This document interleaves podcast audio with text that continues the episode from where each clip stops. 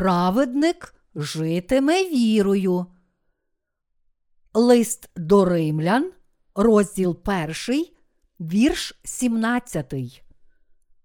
Правда бо Божа з'являється в ній з віри у віру, як написано, а праведний житиме вірою.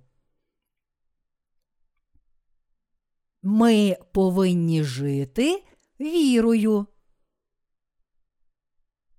Чим живуть праведники? Вірою. Праведники живуть вірою. У дійсності слово віра дуже просте, однак воно є суттю Біблії. Праведники живуть тільки вірою. То чим живуть праведники? Вони живуть вірою в Бога. Я сподіваюся, що даний уривок дасть вам чітке розуміння цього, тому що ми маємо плоть, і Дух Святий живе в нас. Ми намагаємося інтерпретувати багато рядків послання на свій лад, не знаючи про справжнє значення, приховане в Біблії, хоча й можемо дослівно розуміти Біблію. Ми одночасно маємо плоть і духа. Таким чином, Біблія говорить, що ми, праведники, будемо жити вірою, тому що одержали прощення гріхів. Однак проблема полягає в тому, що плоть не може чинити добрих справ. Проблема в тому, що ми маємо також і плоть. Тому в багатьох випадках ми судимо відповідно до плоті. Іноді ми судимо і розпізнаємо що-небудь завдяки своїм фіксованим плотським думкам, і таким чином не віримо цілком у Слово Боже, коли воно стає вірою. Проте у Біблії ясно сказано, що праведні жити будуть тільки вірою. Тоді що ж це означає? Ви можете подумати, де ж праведні, котрі живуть вірою. Чому ви наголошуєте на цьому уривку з Писання? Хіба це не просто один із віршів Біблії? Сьогодні я хочу зупинитися на цьому вірші. Ви повинні жити вірою. Ми не усвідомлюємо нашого нерозуміння доти, поки не намагаємося щось пояснити. Звичайно, нам здається, що ми вже знаємо все про це.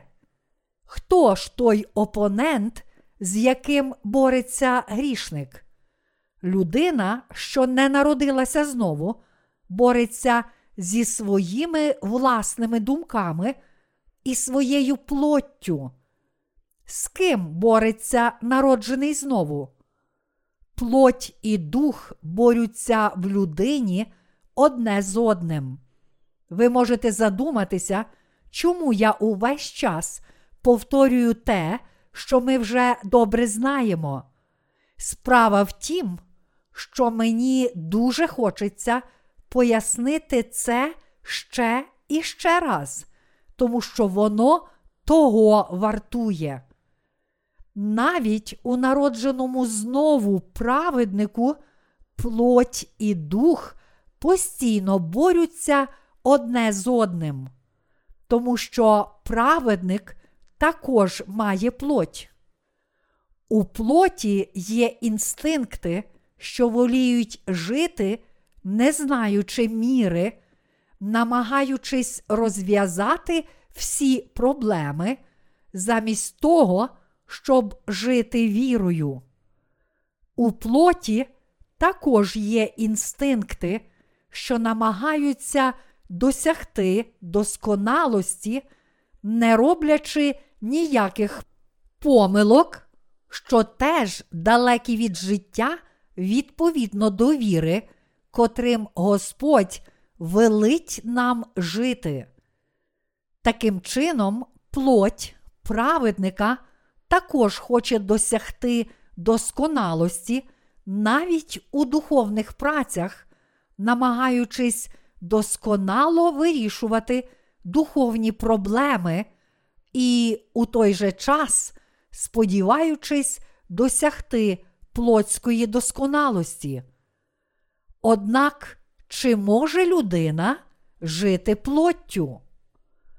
Подібно тому, як сказав Павло, бо не роблю я доброго, що хочу, але зле, чого не хочу, це чиню. Лист до римлян, розділ 7, вірш 19. Плоть ніколи не буде робити добра. У нашій плоті є почуття, що прагнуть жити гідно перед Богом, незважаючи на те, що плоть не може не чинити зла.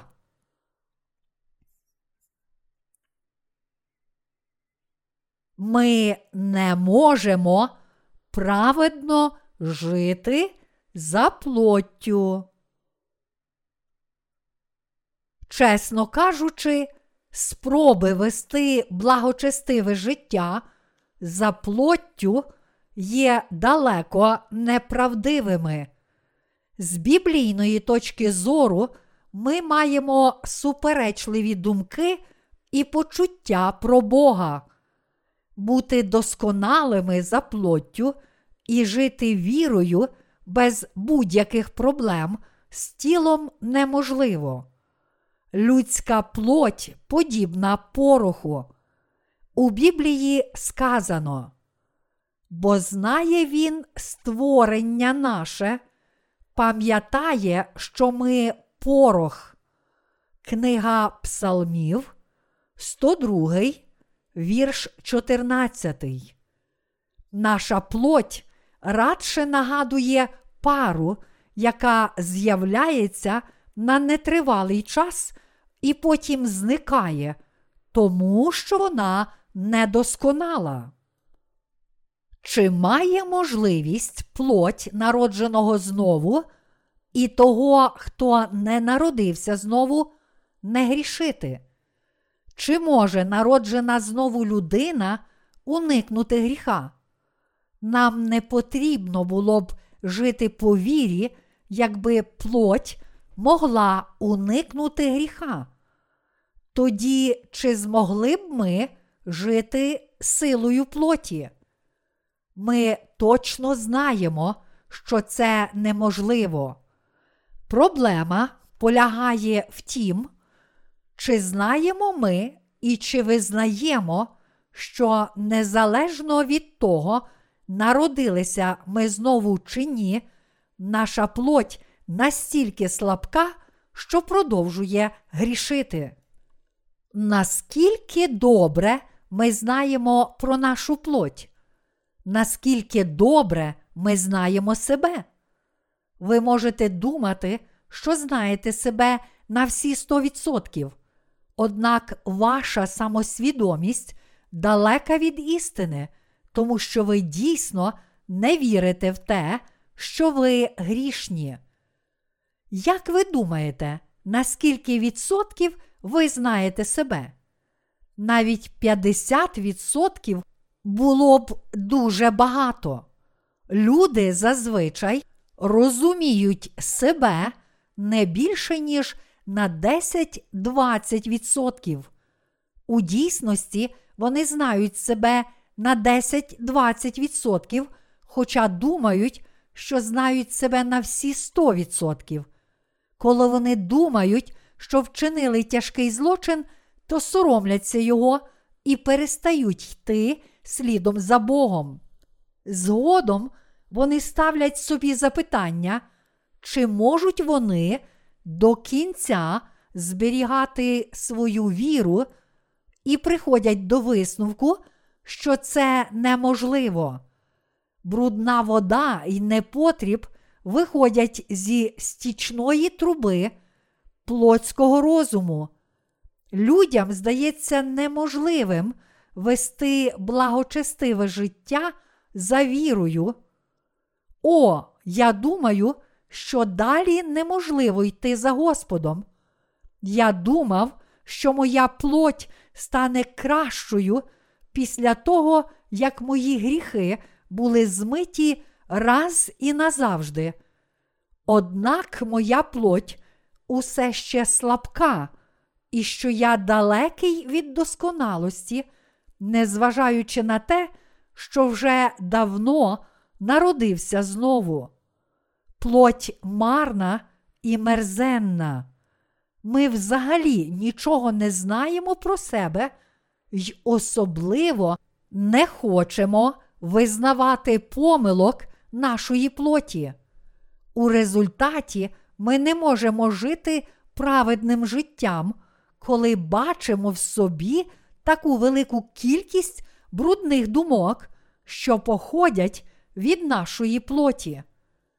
Ми ніколи не зможемо жити праведно за плоттю. Яка ж плоть людини?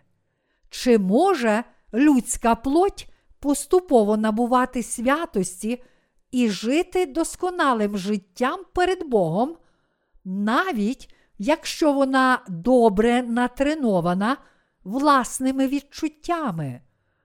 Це зовсім неможливо, адже тіло не може не грішити аж до своєї кончини.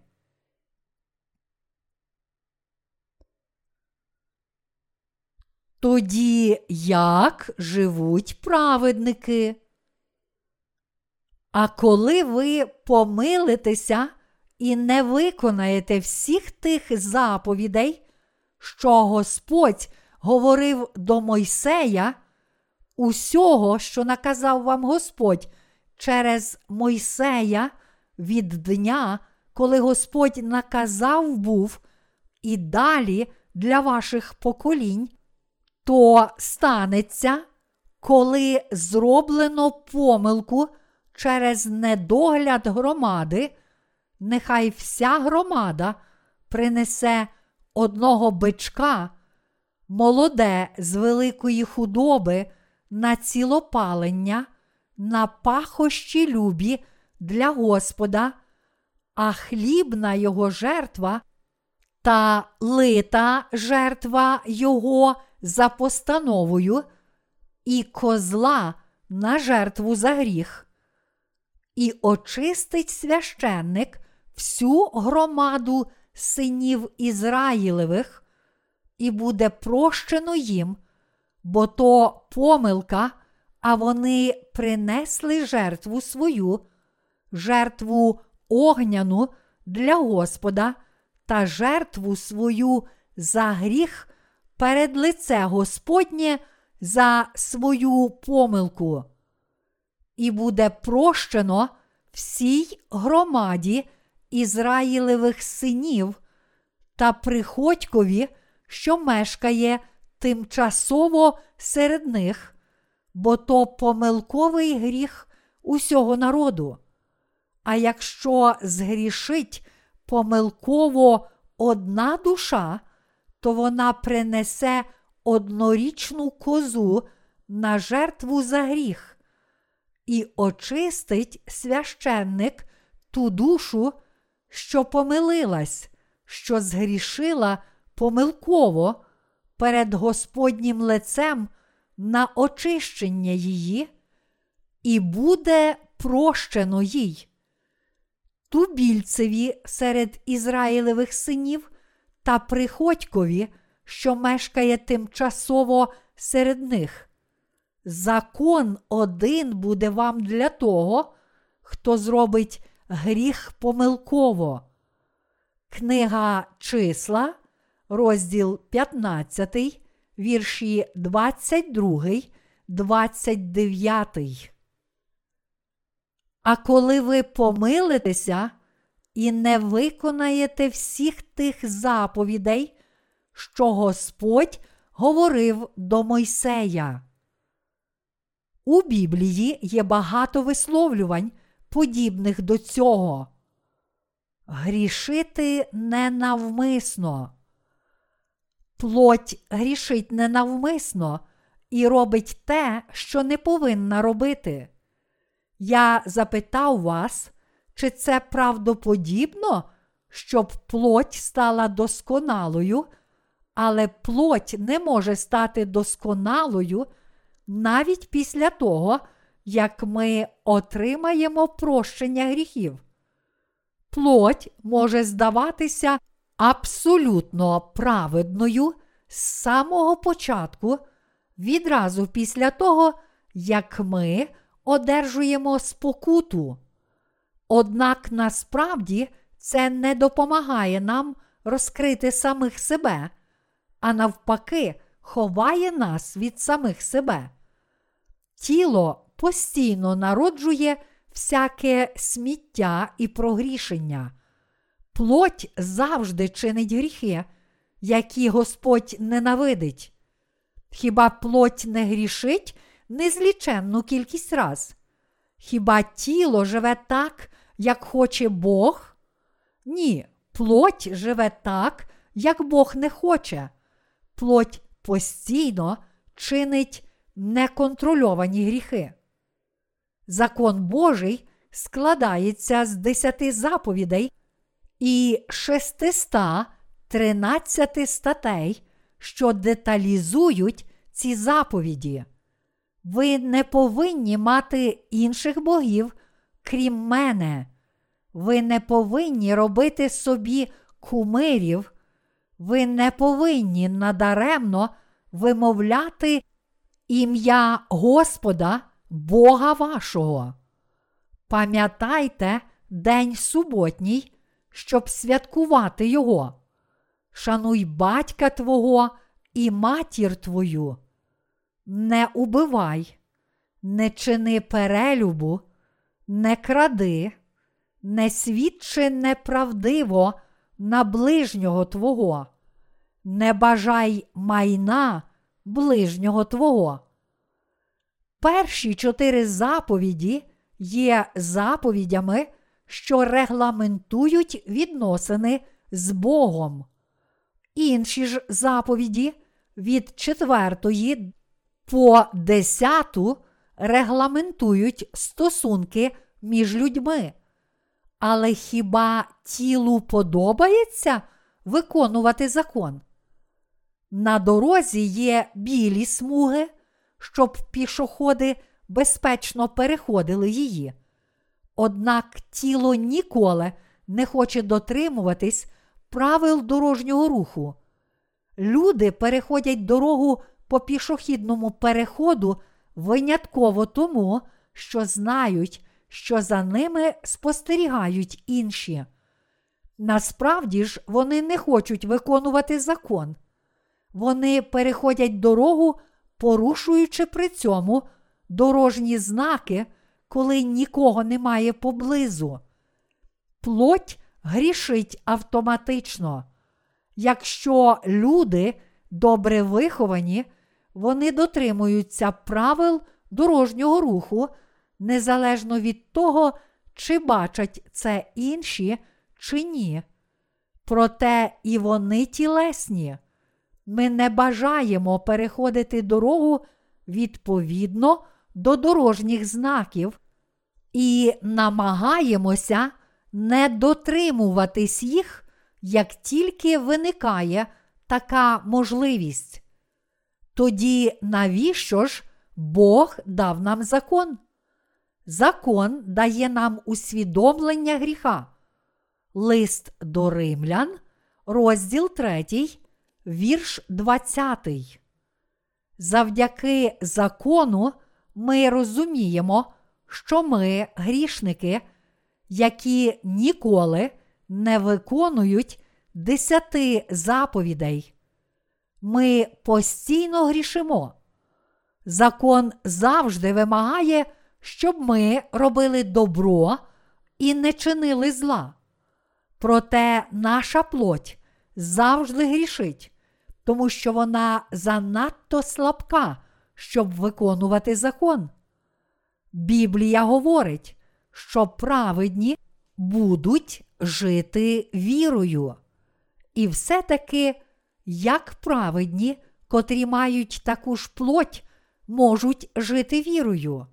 Вони також не можуть жити за законом через тіло. Тоді як вони живуть? Вони просто живуть вірою в Бога. Дух хоче коритися волі Божій, але плоть завжди робить гріх, не виконуючи жодної статті з десяти Божих заповідей. Плоть грішить, роблячи по черзі один гріх за іншим, і так щодня.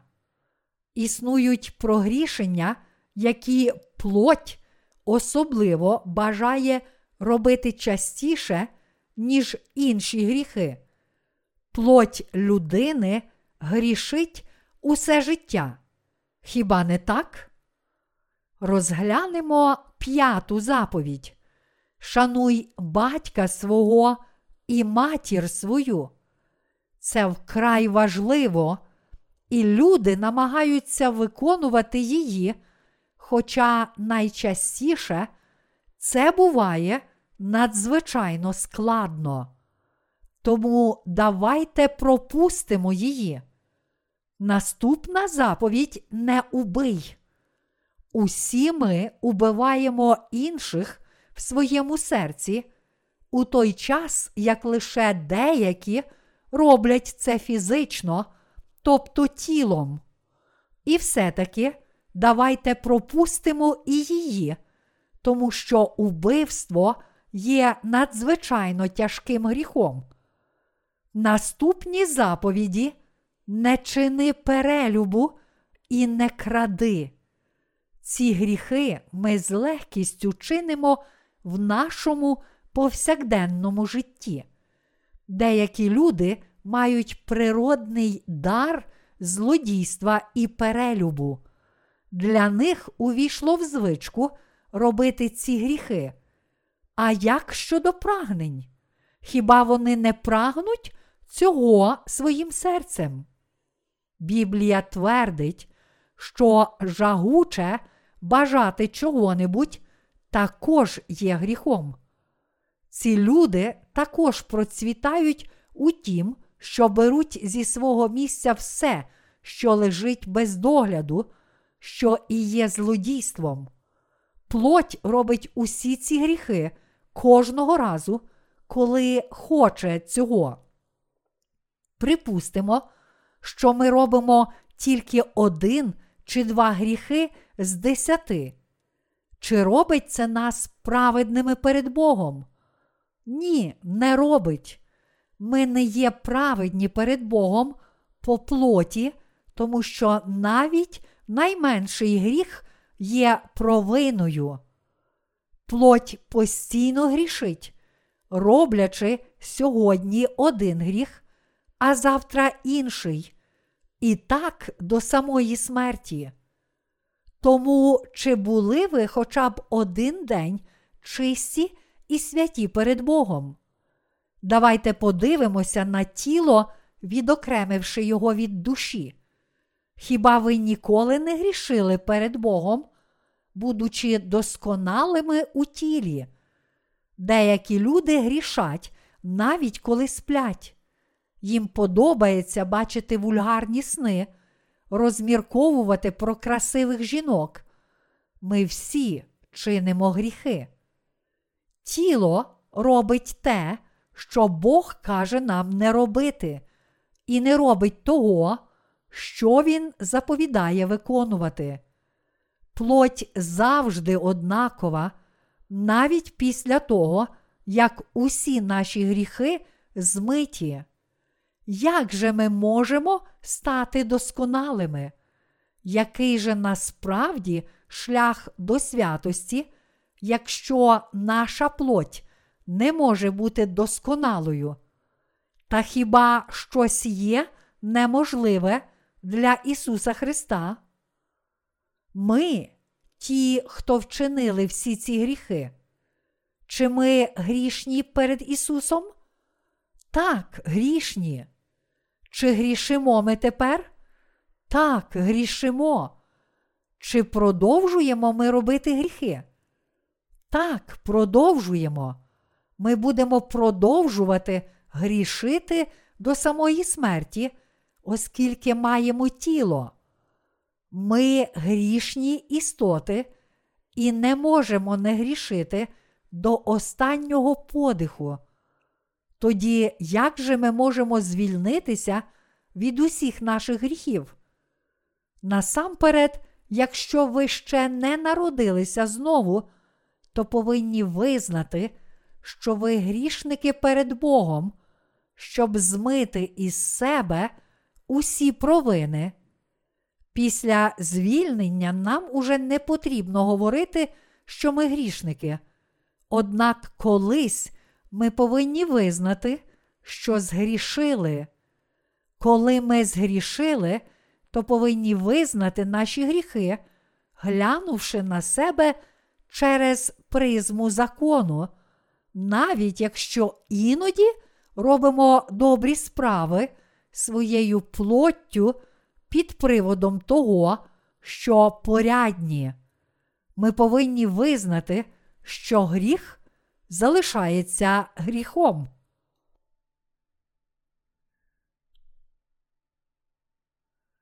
Ми освячені вірою. Тоді як нам вирішити проблему гріха, коли визнаємо його? Чи будемо ми святими через віру в те, що Ісус узяв на себе всі наші гріхи, прийнявши хрещення від Івана Хрестителя і витерпівши покарання на Христі, щоб відпокутувати за нас? Так будемо.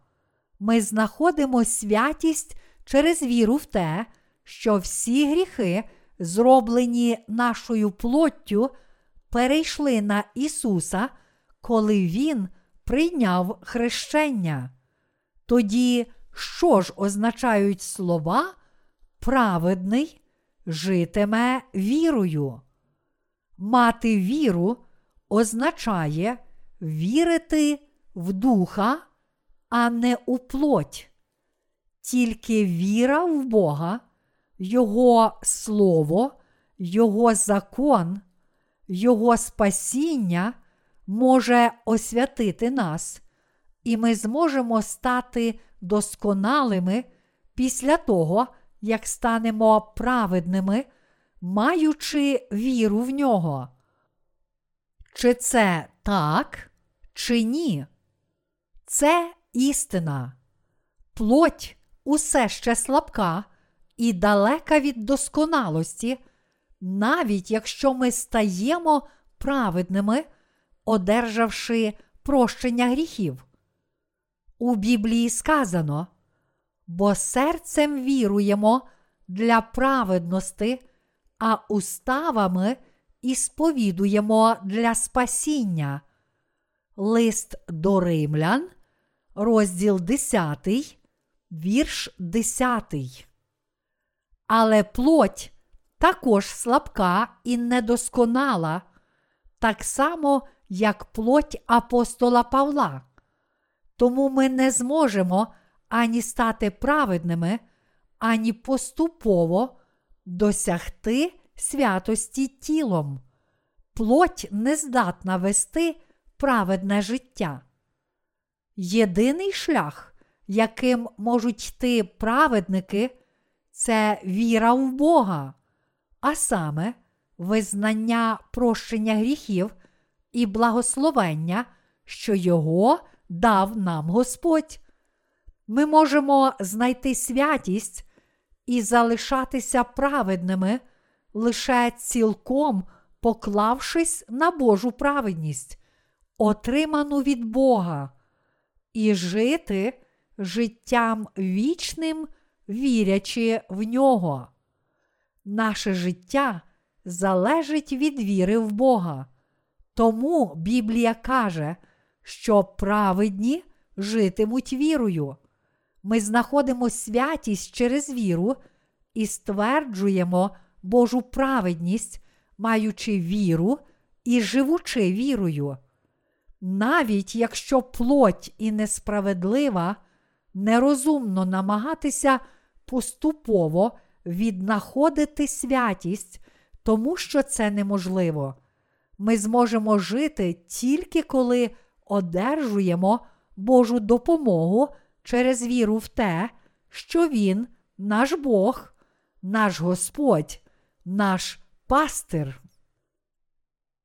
Тому апостол Павло, цитуючи Авакума зі Старого Завіту, праведний житиме вірою. Він також каже, у ньому Євангелії відкривається правда Божа. Що є Божою правдою? Чи це те саме, що й людська праведність? Чи те, що робимо менше гріхів, освячує нас?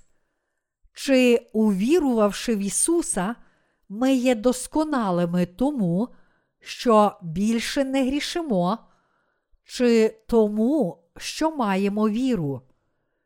Тільки в Євангелії відкривається Божа праведність, і тільки вона цілком освячує нас через прощення гріхів, тому що ми ніколи не зможемо бути праведними по плоті. У ньому відкривається правда Божа із віри у віру. Це означає, що ми стаємо праведними тільки через віру. Праведники живуть вірою в Бога після того, як стають безгрішними.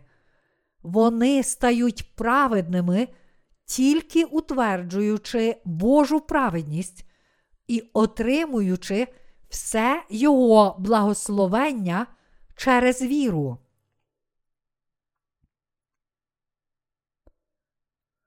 Ми повинні жити вірою. Жити вірою означає наступне: воля людини розсипається швидше, ніж замок із піску, незалежно від того, наскільки вона сильна. Можна сказати, Господи, я зроблю те і інше. Однак плоть не може цього зробити. Після отримання прощення гріхів ми живемо вірою в Господа, словом спокути гріхів і законом, чи змінюється тіло, чи знаходить воно кращу природу, чи стає красивим, високим, якщо ми довго живемо по вірі. Ніколи. Тому жити вірою означає цілком вірити в Бога. Ми стаємо праведниками, маючи абсолютну віру в Євангеліє й одержавши повне Боже благословення через нашу віру в нього. Праведники живуть вірою. Це означає, що ми живемо, поки маємо віру в Бога. Чи ви вірите в це? Так, віримо. Можливо, ви занадто багато очікуєте від плоті. Може, ви думаєте, я вважаю, що тільки 20% моєї плоті досконалі, інша ж частина моєї плоті нехороша. Однак Біблія стверджує, що праведний житиме вірою. Бог каже нам, що людина не може жити за тілом навіть на 0,1%.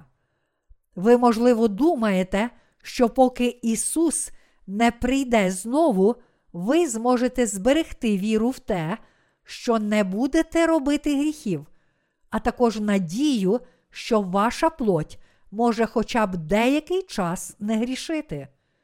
Ми, праведники, через віру в Ісуса, незважаючи на те, скільки прогрішень ми вчинили.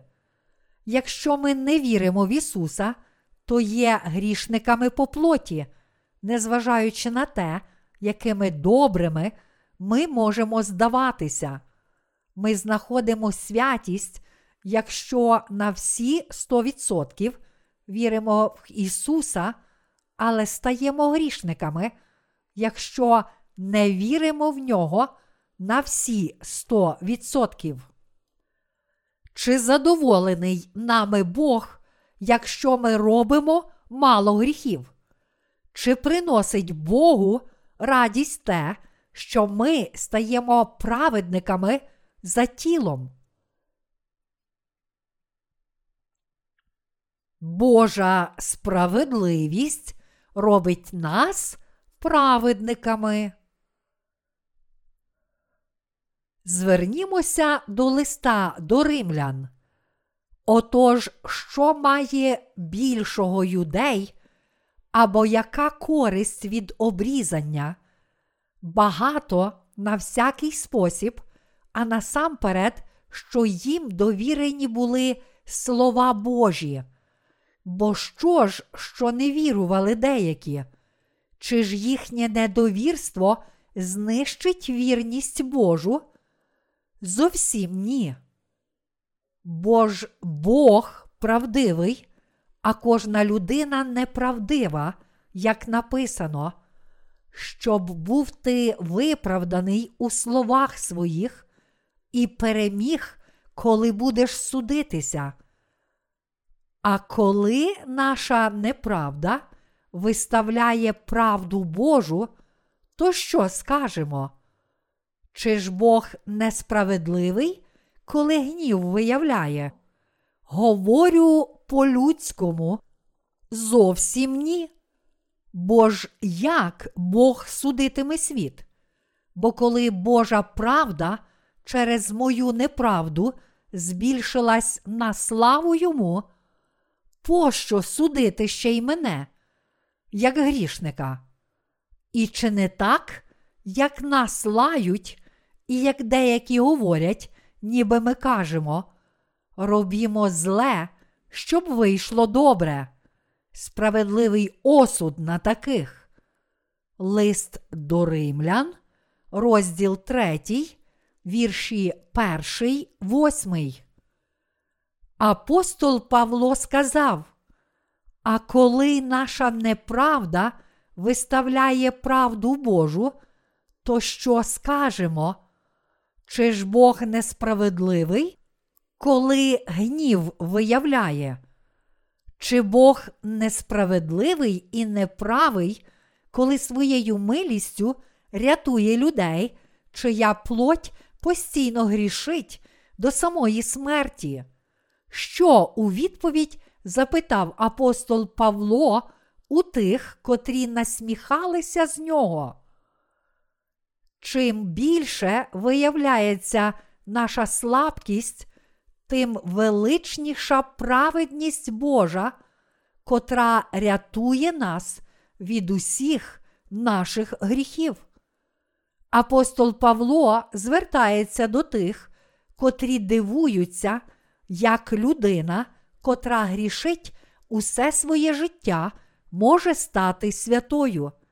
Він каже, що людська слабкість призначена для того, щоб виявляти Божу праведність.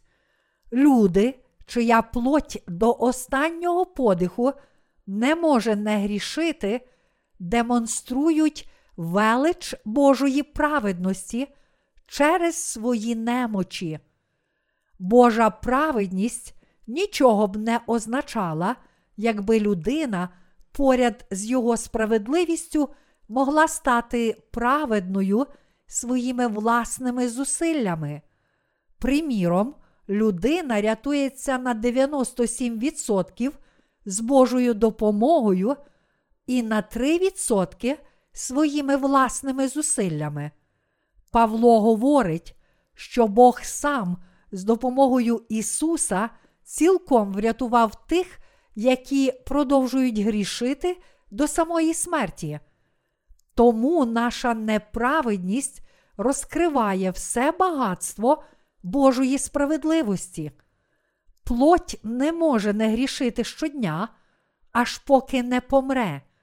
Вона не може бути досконалою навіть протягом дня. Той факт, що Ісус цілком врятував недосконалих грішників від провин, показує, що Божа праведність набагато вища. Тому апостол Павло каже: І чи не так, як нас лають, і як деякі говорять, ніби ми кажемо, робімо зле, щоб вийшло добре. Справедливий осуд на таких. Лист до римлян, розділ 3, вірш 8. Чи можемо ми стати праведними по плоті? Чи може наша плоть стати досконалою після отримання прощення гріхів? Ні, тіло не може. Чи можете ви і я, не кажучи вже про всіх інших людей на землі, стати праведними по плоті? Ні, не можемо. Але чи сповна врятував нас Господь? Так, Він урятував нас. Господь цілком урятував нас від наших гріхів. Чи в нас є гріх, якщо ми усім своїм серцем віримо в Ісуса? Ні, немає. У нас немає гріха, незважаючи на те, що ми можемо бути несправедливими. Господь сказав, ще ви чули, що було стародавнім наказане, не клянись неправдиво, але виконуй клятви свої перед Господом. А я вам кажу не клястися зовсім, ані небом, бо воно престол Божий, ні землею, бо підніжок для ніг його це, ані Єрусалимом, бо він місто Царя Великого. Не клянись головою своєю, бо навіть однієї волосинки ти не можеш учинити білою чи чорною. Ваше ж слово хай буде. Так, так, ні, ні. А що більше на це, то те від лукавого. Євангеліє від Матфія, розділ 5, вірші 33, 37. Клястися є гріхом, тому що ми не можемо виконати того, у чому клянемося. Таким самим гріхом є і зобов'язання виконати щось у майбутньому. Просто вірте в слова Божі і будете жити. Ви можете стати праведними, якщо будете вірити в Божу праведність, і Господь допоможе вам, якщо ви вірите в нього. Існує дуже багато ілюзій. Ми маємо критерії плоті і судимо про все згідно з цими критеріями, тому що ми тілесні. Існує осуд у самих нас, що несумісне з вірою в Слово Боже.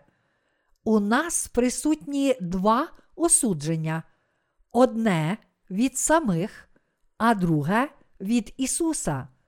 Так, вони обоє намагаються правити нами. Ми прагнемо складати плотські закони і судити плоттю, тому що в нас є плоть. Плоть говорить нам: ти гарний, навіть якщо продовжуєш грішити.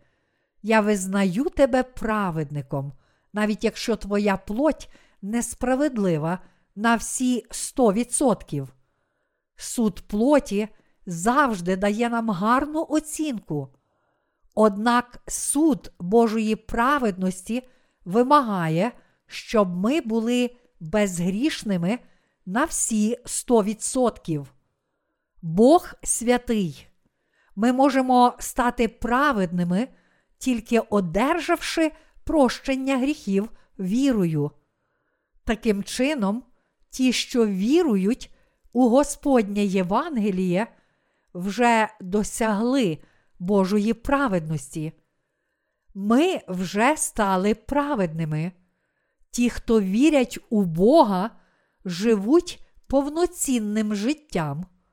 З Божою допомогою вони стали благословенними. Праведні живуть вірою. Це означає, що невіруючі і ті, котрі живуть по плоті, не можуть жити по-справжньому. Я малюю вам всього лиш незначну частину великої картини. Я постійно розповідаю вам і пояснюю значення в деталях, подібно тому, як ми знову і знову проварюємо кістки доти, поки суп не стане білим.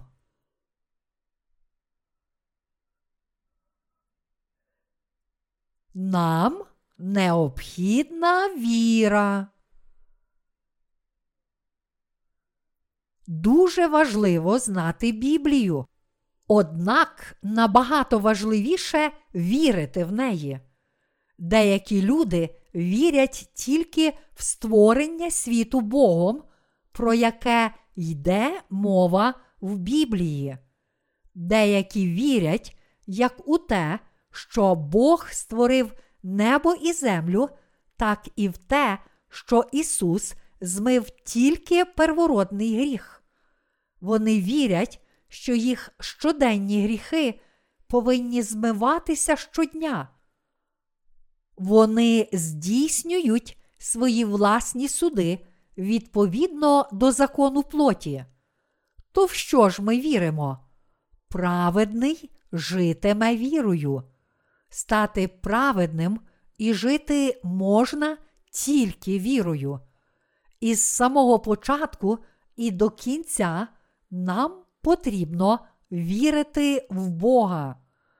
Тоді, як сильно ви вірите, ймовірно, ви можете виміряти це, коли радієте, будучи охопленими плотськими думками, розмірковуючи. У мене все нормально, з моїм тілом усе гаразд. Чи я занадто слабкий, щоб вірити в Бога? Можливо, ви можете обчислити відсоток своєї віри, давши собі 80% сьогодні і 95% завтра, але тільки 5% у визначені дні, думаючи, було б краще, якби я не народився. Ви так думаєте? Я теж так думаю. Іноді мені це дуже подобається. Навіть заспокоюючи себе, я думаю, було б краще, якби я взагалі не вірив у Господа і не знав Його. Мені здається, що жити вірою все складніше і складніше. Це було просто жахливо аж до даного часу. Переді мною стоїть дилема заглядати в майбутнє чи згадувати про минуле. Я був гідний похвали за те, що до сьогоднішнього дня певним чином жив вірою. Але з даного моменту я не зможу йти з тобою далі. Яким чуттєвим до гріха я став з тих пір, як довідався про тебе. З тих пір, як я довідався про тебе, Господи, я відкинув багато думок і суджень. Я просто йшов за тобою, Господи, не зовсім знаючи тебе. Але тепер у мене немає впевненості, щоб продовжувати йти слідом за тобою. Чому? Тому що я знаю, що Бог святий і досконалий. Ах, Господи, я не можу більше йти за тобою. У мене немає впевненості. Господь каже нам, щоб ми жили вірою, тому що Він добре знає нас. Він говорить: ви повинні утвердитися в праведності і залишатися благословенними через віру. Усі ваші гріхи перейшли на Ісуса Христа завдяки Його хрещенню. Ви завжди грішите, коли я показую вам вашу плоть у світлі закону. Тому визнайте, що ви не можете не грішити.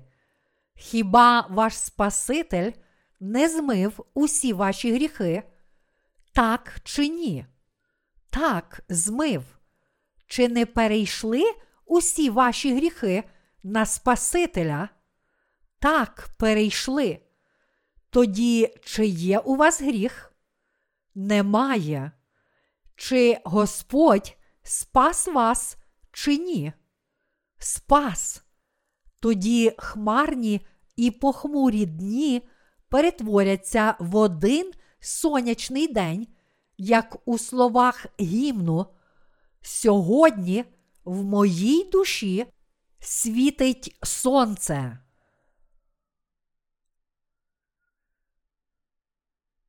Ми не можемо знову стати грішниками.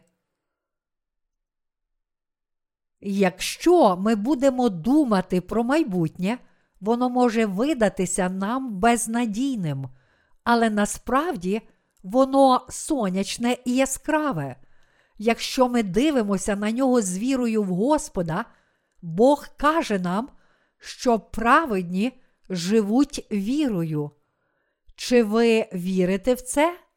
Так, віримо. Ми врятовані вірою і також живемо вірою. У кого ми віримо? Ми живемо, вірячи в Бога. Тільки праведні живуть вірою. Чи ви вірите в це? Так. Чи можете ви стверджувати Божу праведність, добре вправляючи тіло? Ні. Чи втрачає Божа праведність силу, якщо плоть робить зло? Чи стаємо ми грішниками знову? Ні, не стаємо. Апостол Павло сказав у листі до Галатів, розділ 2, вірш 18. Бо коли я будую знов те, що був зруйнував, то самого себе роблю злочинцем.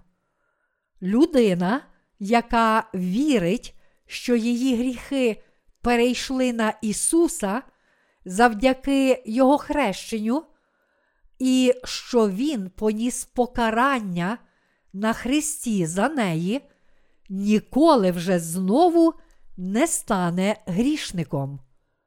Людина, що не відрікається від Христа, відразу знаходить святість та стає безгрішною, тому що її гріхи перейшли на Ісуса, і вона уже ніколи не стане грішником знову. Чи розумієте ви це? Так. Бог, що врятував нас, назавжди є нашим Господом і Отцем.